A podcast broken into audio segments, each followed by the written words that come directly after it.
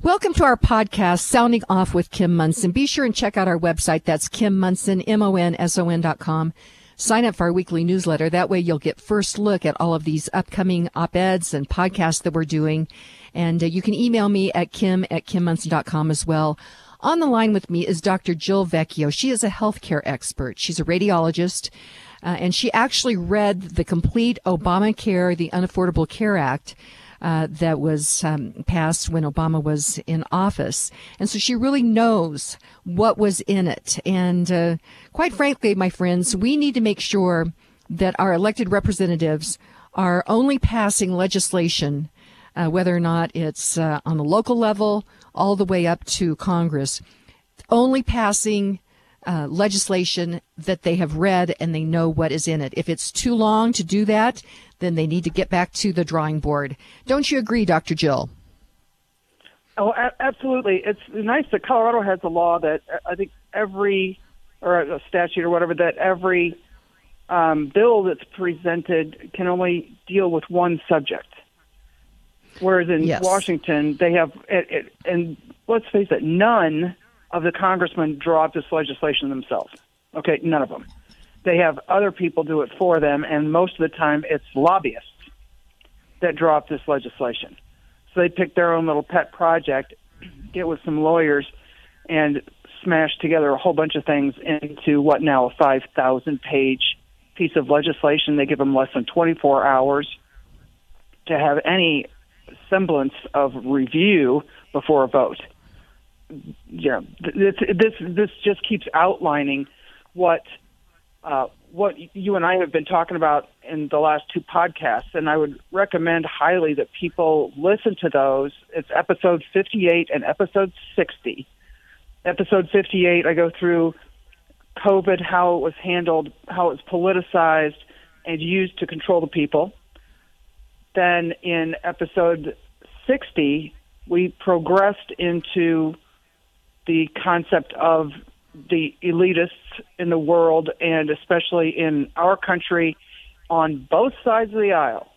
Mm-hmm. Politician elitists, we started to talk about central bank elitists, Hollywood elite, media elite, and let's face it, uh, what only about six entities or almost individuals own almost every single media outlet, newspaper, magazines, uh, radio, and television uh, they they own the majority of the main media, and I don't mean just not Fox. I mean Fox is certainly included in that group, but they own all the media in our country and practically the world. You know, so, Jill, uh, Alexis de Tocqueville had said something that was so amazing about uh, the American idea was that there were so many different publications. And with so many different publications, you're going to get so many different points of view, and you would get uh, a really a watchdog on what what was going on with government. Now that we have big business, big government, big data, big media, they all like each other, and that is very dangerous for everyday people like you and me. Absolutely, it's it's turning into a we're the little people and they're the privileged people, and that's why I wanted to talk today about Hunger Games, the movie The Hunger Games. Now, this came out in 2012 at the time, there was a lot of political discourse on the Hunger Games. Mm-hmm. All of the political discourse that I found, because I, I, went back to see what did, they, what did they say at the time. All of the political discourse at the time was pitting Democrats versus Republicans, and, and it came out um, when they and they talked about Hunger Games during the Republican primary debates called calling uh, Donald Trump President Snow, and I'll go into the, some of the characters. I'm gonna, I'll just I'll give a brief review of Hunger Games, but if, I strongly recommend if you haven't seen it, put it on your list to see because what we're living through at this moment with political elites trying to frame good patriots. I mean, granted, there were there were some people that were acted in the heat of the moment and did stupid things by going into the Capitol. I don't know what they were thinking. I don't condone anything that happened there. But to try and blame the entire Trump movement for storming the Capitol and I think you had somebody that on today that had been at the Capitol wasn't exactly storming the Capitol. And the only people that were aggressive were probably Antifa people. Anyway, the idea that they are constantly they they they are afraid of the Trump movement because he brought people together, and that's where. Oh. The analogy Unity. He brought people together. And to that point, our guest that had been at the Capitol said that at the rally, there were people, all different ages, all different walks of life, uh, all different races, all different sexes, all the, all the descriptors. They were there. Mm-hmm. And when, and uh, Americans like that word unity. So the Democrats, they say the word unity when what is happening. And when I say Democrats, that's this radical activist, progressive group that has taken over the Democrat Party when they say the word unity, they know that that is something that is important to us as everyday people, but what they do on a consistent basis is try to pit people against each other. Jill. I'm going to take it one step further. I'm going to say that the political elites on both sides do it. We are pitted against the Democrats. That's what I want to talk about today. Okay remember who the real enemy is. That was a great moment in the Hunger Games. So let's go back and I'll give a brief overview of what the Hunger Games are for people who who don't know who who've never seen it because I think you've not seen it, correct? You haven't seen it. No, I've not seen it, right.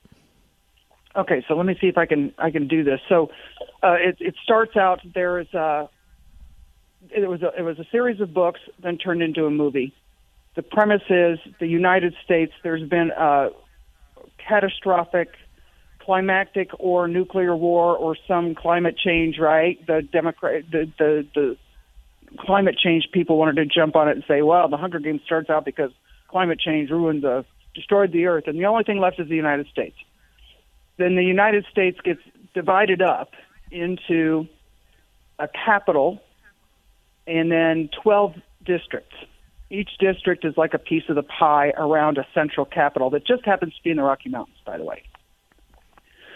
Then uh, each and each district has its own job. One is um, agriculture, one is mining, one is lumber, one is um, you know hydroelectric, you know another one is power, and another one is military, that sort of thing, right? So each district has its own job to do, and the central capital quotations, right, air quotes, takes care of the people.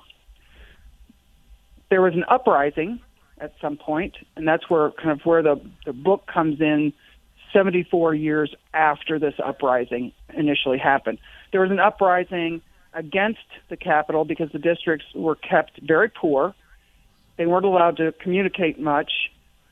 And all they did was um, they were worker bees. They didn't get to enjoy the fruits of their own labors all of that had to go to the capital to support the elites in the capital. And in the capital, the people dress crazy. I mean, just like, you know, monster feather dresses and huge wigs of, you know, metallic gold. I mean, weird things. Eyelashes that are six inches long. I mean, it's just like they are the epitome of, excess, the epitome of wealth and excess after this uprising was put down by the capital, they punished the districts. One of them was practically laid waylaid. Anyway, they punished the districts, and as a result, in order to continue their punishment and keep the people in their place, they required each district to essentially to, to put forth um, by drawing their names, put forth a a boy and a girl, not a man and a woman, a boy and a girl from each district. And then this is the Hunger Games. And then they bring them to the Capitol and they put them in a, a very elaborate man made arena, like a whole forest or something might be an arena. And these kids have to fight to the death. And there's only one victor, right?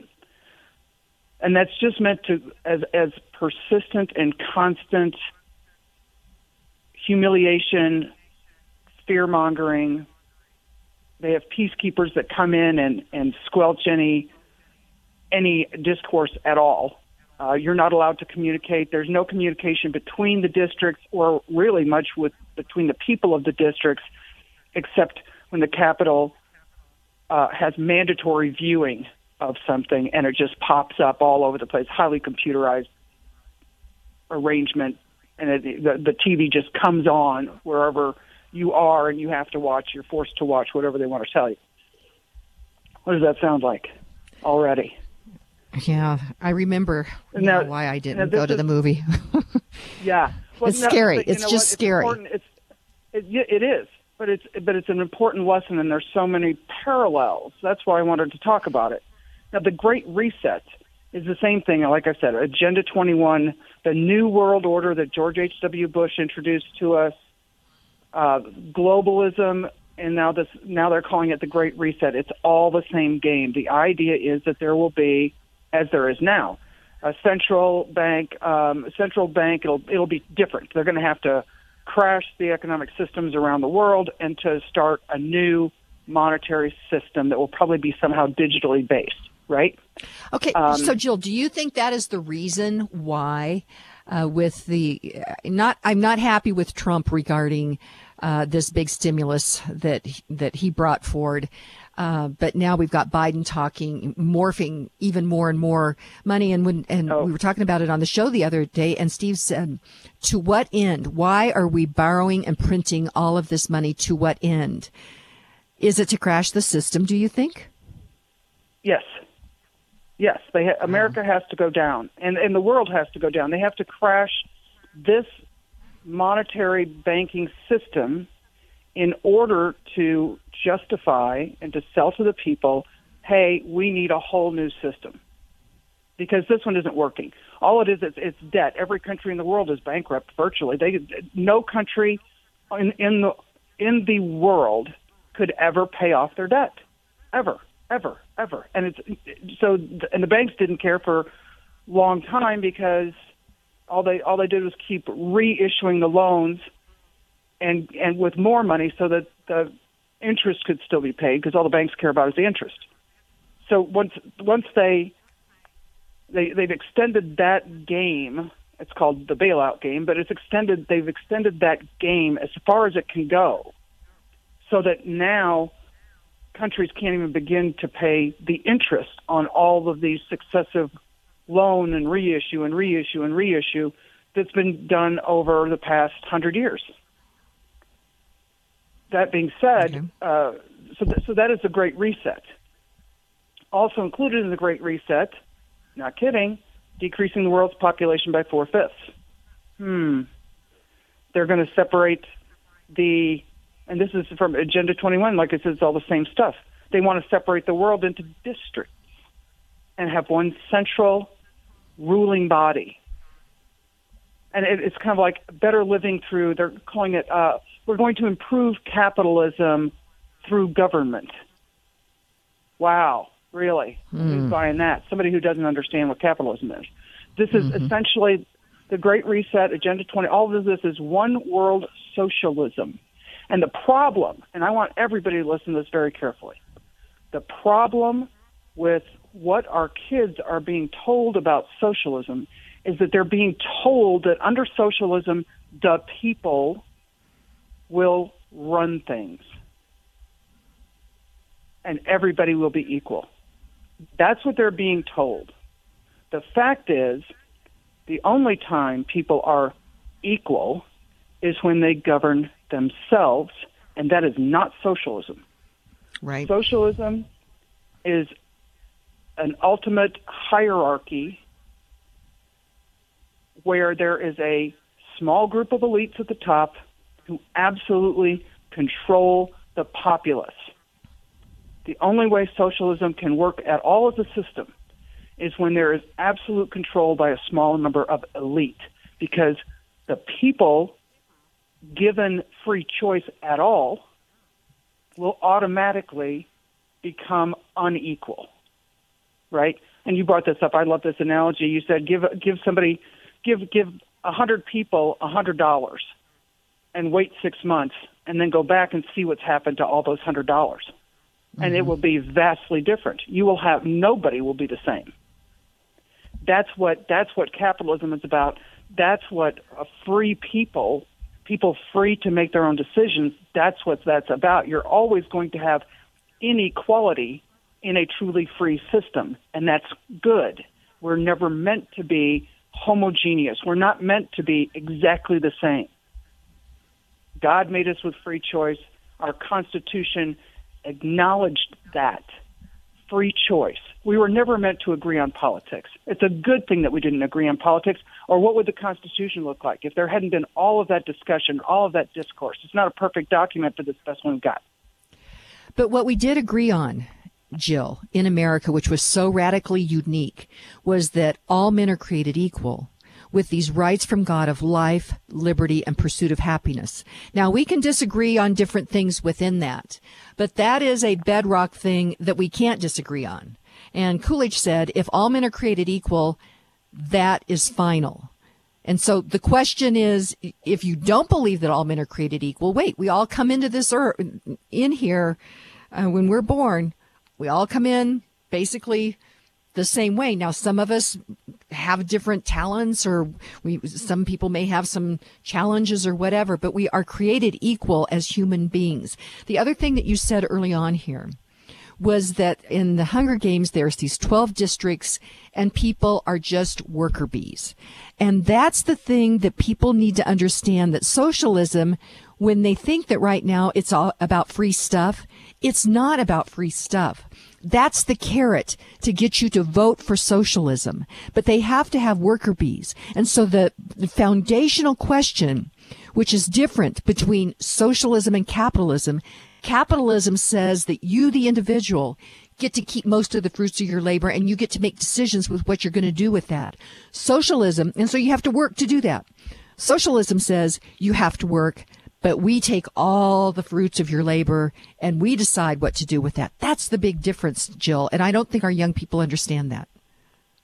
No, because, and the reason they don't, and the reason that they're saying it the way they are is because they have to keep us at each other's throats.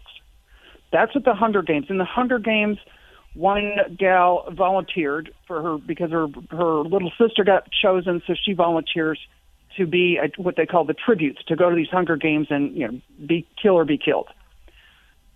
She turns out to defy the Capitol by turning the games upside down a bit, and she becomes the new because there are people waiting in the background for a revolution. They're waiting for another uprising. They want, but they're looking for the right person to lead it. So they see what this Katniss, they see what she does, um, and they start calling her the Mockingjay. So she convinces, she helps to show the districts that they don't have to play this game with the elites. Because look at what what they did was separating everything into districts. The analogy could be identity politics. How many different mm-hmm. districts mm-hmm. of identity politics do we have? And the capital, the elite on both sides of the aisle, in the media, Hollywood, everything else, they only survive. Their elite system is only allowed to survive because we are all fighting each other all the time.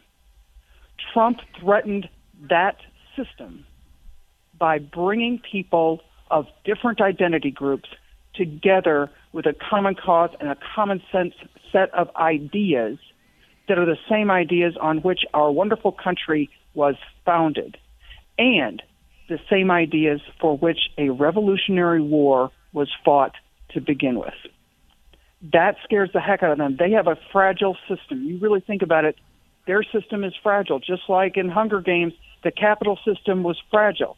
If they didn't have all the worker bees being kept in their place, feeding the capital system, then they couldn't survive because they had no skills themselves. They didn't do anything, and they weren't about to do anything. They don't want to work. They just want to run things. That is socialism. That is the one world order. That's what we're dealing with in America right now. Donald Trump threatened that system. Now, when you think about the separation so identity politics, think of them as the 12 districts. We've got race politics, gender politics, and, and sexual orientation politics, where corporate politics. We've got Republicans, Democrats, socialists, communists, uh, libertarians. What if what if we put those differences down for just long enough to recognize who the real enemy is? Mm-hmm. Forget Democrat, Republican. They that's exactly what they want. They want us to be at each other's throats. They'd love it if we had a civil war. Because let's face it, there are too many people in the world. Global climate change, right? We need fewer people in the world. Planned Parenthood, right? So if we if we can start a civil war by getting all these groups at each other's throats, and then if we can instigate, i.e., Antifa, Black Lives Matter, if we can instigate instigate violence between these groups, shoot, man, that'll keep everybody busy for quite a while, and it'll decrease the population. Wow, two birds with one stone. Okay, to that point, let's go back just to the Trump rally. And you mentioned that I recently had on the show a woman who was there, eyewitness. She was at the rally. She went down to the Capitol and uh, she thought it was odd. There were those at the very front that seemed like they were trying to, as you use the word, instigate. And uh, then she said the Trump Trump people. Uh, it did go through uh, that said that somebody had been shot, a woman had been shot, and again, um, I had I had seen a um, video that said that it looked it was apparent that it looked like these uh, people were trying to instigate people to incite incite them to do something, right. basically out of. Um, 350 to 600,000 people that were there, nobody really did that. That was the only thing and it was tragic that happened. But I had another guest on who said that he had friends that had gone to the Capitol or had been at the rally. And he said there was not one t-shirt that was stolen. There was not one cart that was turned over, which is totally different than what happened with the Antifa and Black Lives Matter movement during the summer, where they went, they smashed the windows in New York. They went in and they took uh, stole. They took the the goods that were there, and just compare that. The mainstream yeah. media is trying to say that this was a an insurrection, but yet when you really look at it, it was regular people, and they went home.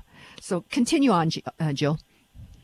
But exactly, this is the media had to.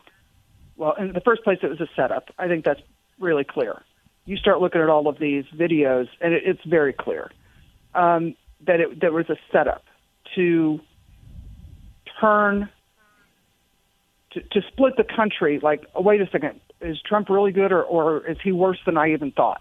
Right. So people who were on the fence about Trump and the Trump movement, or were positive about it, they're like, oh my gosh, maybe I was wrong this whole time. Right. They have to they have to raise questions. They also, let's face it, the real reason that they set up this whole Capitol riot was well, there may be another one, but uh, or at least it was set up, and, and somebody maybe took advantage of it. Nancy Pelosi's laptop is missing, or at least one.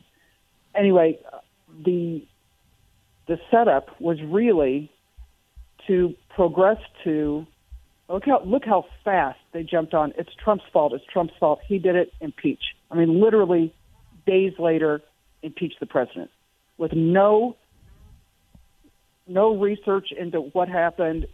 This is this is absolutely no due process whatsoever. They are so right. desperate to get rid of Donald Trump. They are so afraid of him. And I guess the question should be, why are they so afraid? They just won an election. Why are they so afraid? He's going to be out of office in a matter of days. Why are they so afraid? What? Why is he such a threat right now to them? That is Dude, the question. When has that ever happened? When has that happened before? Something is up. Something is wrong. They are scared to death because their fragile system that's very extensive. I mean, this is worldwide. This is going on worldwide, folks. It is a small group of elites, not only in politics, certainly both sides of the aisle, every all the countries have their little contribution to this elite squad. Well, not maybe not all of them, uh, but certainly the larger com- countries, the more corrupt and powerful countries, have their set of elites that are all in this together for this great reset. They are all in it together for a great reset. They don't care about their people any more than our politicians care about us. It is not about politics. It is not about justice. It is not about uh, socialism. The people get to rule and everybody will be. It's not about equality. It's not about climate change. It's not. This is about a ruling set of elite who just don't want to have to deal with the little people anymore. They need to set up a system whereby they will be sitting pretty. They will be like the crazy looking people with pink dresses and pink dogs and gold hair in the Capitol in Hunger Games. That's why I wanted to bring up the Hunger Games analogy. I like to think of things in analogies because then a lot of times it, it clarifies the main issues for me. Hunger Games, every time they talked about the politics of Hunger Games when it came out and when the books came out, it, it was always pitted socialism versus capitalism, global warming versus deniers, um, left versus right, Republican versus Democrat. Donald Sutherland, even in the special features of the, you know, you, you buy a DVD and they have the special features section. Twenty, uh, Uh, Donald Sutherland even says people need to see this. Democrats need to see this because this is what the Republicans are going to do to you, and that's why I wanted to do this movie. Oh my god. Donald gosh. Sutherland said that. Yes. Now you tell me. That shocked me because all the time I'm watching, my husband and I are watching Hunger Games for the first time. I'm going, wow, this is amazing that they made this movie about what they what these people want to do to us. and then Donald Sutherland thinks exactly the opposite. Why? Because they're pitting us against each other. They but he actually, I think he really, he really knows. He really knows that it's not freedom people who want to live their lives uh, and uh, you have the benefits of capitalism. He knows what he's saying. He knows that it really is them that is doing it. He really, I think he really knows it's the elites. Don't well, you? He probably is one. He probably is an elite. Donald Sutherland, really? I'll bet he yeah. is an elite. So, or he thinks he is. Right. Now, so and some of these like people that are elites. The Hunger Games. Go ahead. Well, some of these people that are elites that think that they're going to be part of the elites, they might be surprised. Oh yes, yeah. Where do you think you're going to fit into this system, Sparky? Yeah, yeah. But they've already got their people picked out. I mean, they, they've got their chosen few. The, when they talk about Bilderberg Group, made me angry when Hugh Hewitt would never admit that the that the Bilderberg Group existed. He wouldn't talk about it. If anybody called on his show, he just wouldn't address it. He just slammed them shut. Really? Because it does exist. You know, we've seen video of them going into the meetings. We know where it is every year. Every year, we know where the Bilderberg Group meeting is. We know who's been to the meetings. That don't now that's don't different tell than... me that it doesn't exist. And why is Hugh Hewitt saying it doesn't exist? You find out for yourself, Sparky. You know, you, and you tell the truth to us about this. Okay, but question. If we, if everybody finds out that there's that there's this two-sided global elite group that's working together that's working together on both sides of our political aisles, on all sides of our political aisles, then people's eyes are going to open up. And that's when it starts to threaten the system. Okay, the Bilderberg thing is different than Davos, although they uh, work to accomplish the it's, same it's thing. So the Davos thing the, is the World yeah, Economic the Forum. Same right. players, okay. Well, and, and well, right, yes. So Davos, World Economic Forum, is the Great Reset, and uh, there's no there's no difference. Maybe who attends the meetings, who who shows their faces as attending the meetings maybe is more public with, with the World Economic Forum than the Bilderberg Group because that's definitely highly uh, guarded. The security is insane, and it's a very private meeting. But you can see you can you can stand out there and take pictures, which people do. They take videos of every car that is driving in, and sometimes you can see through the windows and see who it is. George Soros. Definitely, there's one great picture of George Soros driving into a Bilderberg meeting in his, you know, limousine. But, so they have to keep us uh, battling each other. Now, you think about it. 26, 24 million copies of the Hunger Games DVD sold. Now, granted, not everybody looks at the special features, but potentially 24 million people saw Donald Sutherland be, I mean, he was practically agitated, saying, People need to understand this is what the Republicans want to do to us. 24 million people on a DVD. Wow. You know? And that's why you need to pay attention to what they're saying. Stop stop allowing us to rip each other to shreds. That's what Trump did. He brought people together from different identity mm-hmm. groups and said, "Look who the real enemy is. Drain the swamp." Wow. That is why they have gone after him since day 1, right? Absolutely. He threatened their fragile system and yeah, yeah, we'll we'll see what happens. We'll see what happens. I'm I'm anxious to see. I know. how this, you know, what what, can, what comes next? Because this is this is a much better movie than Hunger Games. What we're seeing here politically. I, I think I'd prefer to just have it be a movie, not something that we're living through right now. What exactly. though? What should what should we be doing, Jill? In your opinion, uh, th- there's a lot of unknowns right now. But first of all, we have got to get our brains around who is the real enemy. That's what I hear you say. What do we do right. about it? Talk to each other. You know, you, you want to yep. talk about uh, discourse, and the Republicans and Democrats are always like, how can we get more people under our umbrella? How can we convince people to be Republicans? It's like, stop stop. What you want to do is convince people to recognize the real system that's in play. And that's not going to be hard. Congress had what? I'll, I'll bet Congress now has about a 2% approval rating. I mean, before, with Obamacare, is 12%. I'll bet it's much lower than that now. They, they haven't done anything for years, nothing useful, except impeach Trump twice. Mm it's not going to be hard to start a conversation with anyone with, well, what do you think of all those politicians?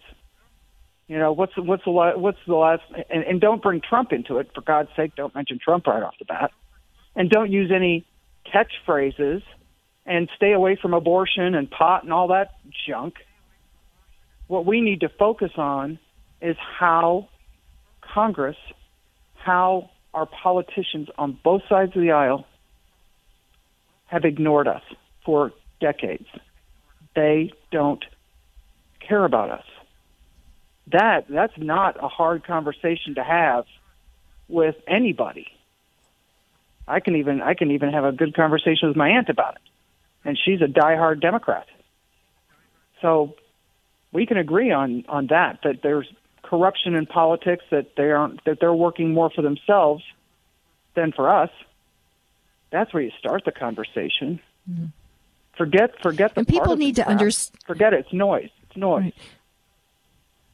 And people need to understand that if you have a politician that gets up and says, I care about you, therefore I'm going to give you X, understand that means that that X has to be taken from someone else.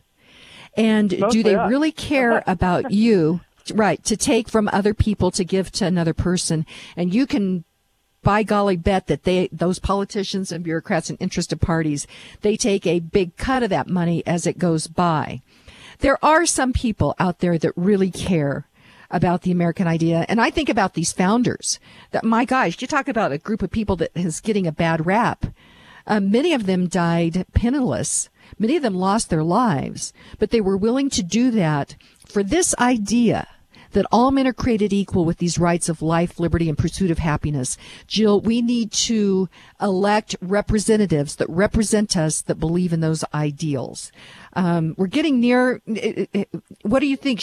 Uh, are we getting near kind of a closing on this, or um, should we do another podcast? What's your thoughts on that? We could do another podcast that would follow up, and it doesn't have to be long. It can be brief, um, where we can take it right back to our Declaration of Independence. I think that's okay. I, I think, think people people don't hear what why we really separated from England, what the what the complaints were, and how many of these complaints we can apply directly to what's been happening in the United States for the past 50 years. Okay, I think that's a great idea. When you and I first met each other, we were on the radio together and we went through the Declaration of Independence and I learned so much about that. So I think, yes, I think that's a podcast that stands alone. Uh, what's the final thought that you'd like to leave with uh, our listeners on this today, Jill? Stop allowing the media, the politicians, the elite groups in our country and around the world stop letting them divide us. The bottom line is remember who the real enemy is. And I'm not calling for armed warfare or armed protests or anything like that. I'm calling for let's put down our rhetoric and start just talking to each other about what we truly believe in our hearts with no political talk you're going to find we come together, and that will scare the heck out of them. I- Okay, Jill. And that's why we do these podcasts, the radio shows to help you listeners get your brain around these issues so you can engage in this battle of ideas that we are engaged in right now in the United States of America.